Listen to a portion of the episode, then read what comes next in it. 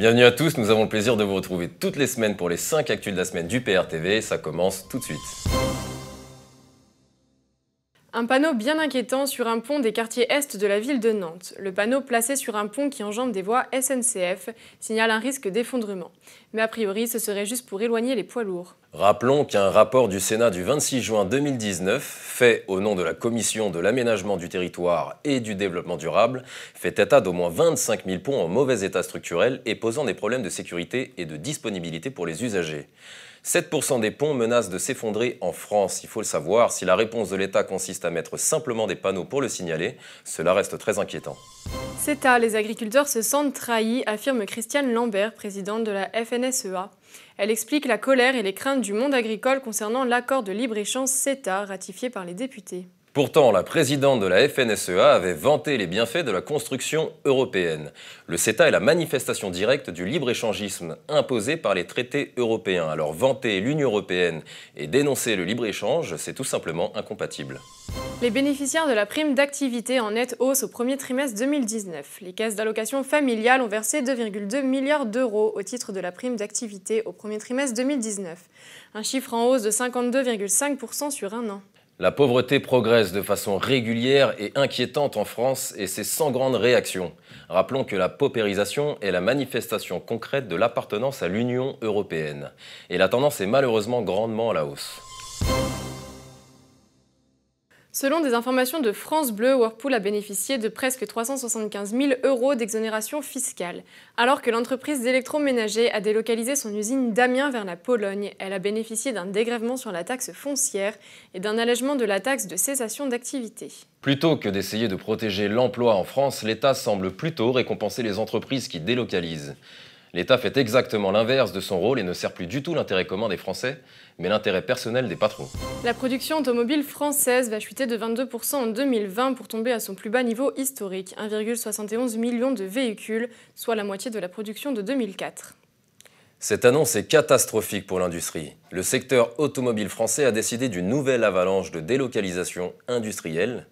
Et cette annonce faite un 6 août devrait s'exempter de réactions scandalisées de l'opinion compte tenu de la période estivale. L'idée d'une filière française de munitions de petit calibre définitivement enterrée par la DGA. Depuis la fin des années 1990, la France n'a plus la capacité industrielle de produire des munitions de petit calibre. Malgré le rapport de 2015 de deux députés et les promesses de Le Drian, il n'y aura pas de résurrection d'une filière française pour la production de munitions de petit calibre. Un nouveau pas donc vers la dépendance militaire. Rappelons que déjà le FAMAS, qui était le fusil d'assaut de l'armée française et fabriqué à Saint-Étienne, s'était vu remplacé par le HK-416 allemand en septembre 2016. Qu'elle soit militaire ou industrielle, la dépendance grandissante de la France la met en danger, elle et les Français, en cas de conflit géopolitique. Plus on est dépendant, moins il est possible de défendre ses propres intérêts. Matteo Salvini réclame des élections anticipées. En effet, le ministre de l'Intérieur a mis fin jeudi soir à la coalition populiste, provoquant une crise politique à l'issue incertaine. Matteo Salvini, crédité d'environ 37% dans les sondages, souhaite mettre fin à la coalition actuelle. Il va falloir suivre l'évolution que cela va prendre. Brexit. Selon plusieurs diplomates européens, le nouveau Premier ministre Boris Johnson privilégie le scénario du Brexit sans accord. Comme il l'avait annoncé, il confirme vouloir effectuer le Brexit au plus tard, au 31 octobre. Surtout qu'un Brexit sans accord serait entièrement profitable aux Britanniques en leur faisant gagner près de 40 milliards d'euros. Selon le Guardian, Scotland Yard n'a pas de preuves accablant le Kremlin dans l'affaire Skripal. La police britannique a dénoncé des spéculations autour de cette affaire et a avoué n'avoir aucune preuve d'une quelconque implication du président russe. Ce qui vient confirmer l'emballement incroyable contre la Russie des pays de l'OCDE qui ont renvoyé bon nombre d'ambassadeurs. Manœuvre qu'ils n'ont d'ailleurs pas faite pour l'affaire Khashoggi, bien plus grave qui impliquait l'Arabie saoudite. La monnaie chinoise plonge. S'agit-il d'un geste délibéré de Pékin après les menaces de Donald Trump? La devise chinoise dévissait lundi face au billet vert et entraînait dans sa chute les marchés financiers alimentant les spéculations sur un geste délibéré de Pékin pour soutenir ses exportations en pleine guerre commerciale avec l'Amérique de Donald Trump. Le seuil symbolique des 7 yuan pour 1 dollar n'avait pas été franchi depuis 9 ans. La Chine répond de façon dissuasive aux agressions commerciales des États-Unis. Trump a lancé les hostilités et porte la responsabilité de cette déstabilisation des taux de change qui fait peser de réelles menaces sur les bourses mondiales et donc sur l'économie notamment en Europe. Pékin met aussi en garde les États-Unis contre un déploiement de missiles en Asie-Pacifique.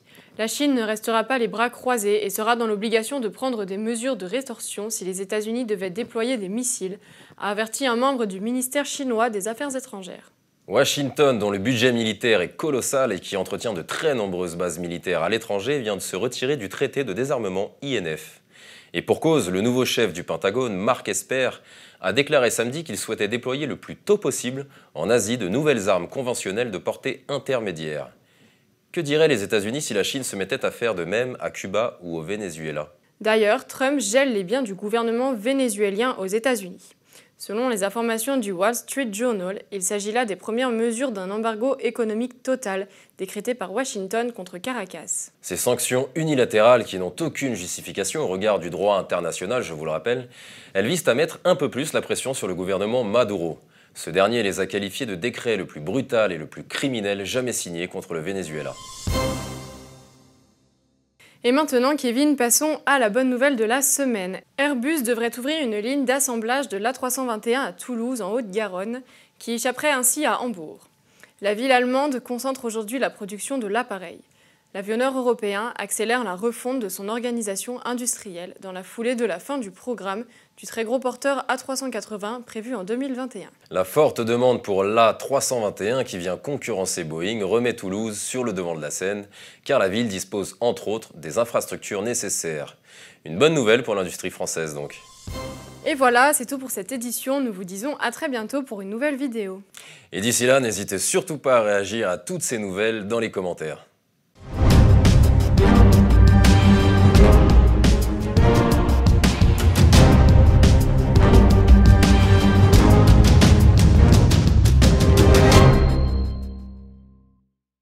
Arrête de rire.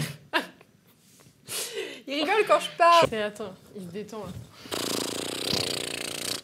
Prêt? Arrête ça. ah, tu bois Ah oui.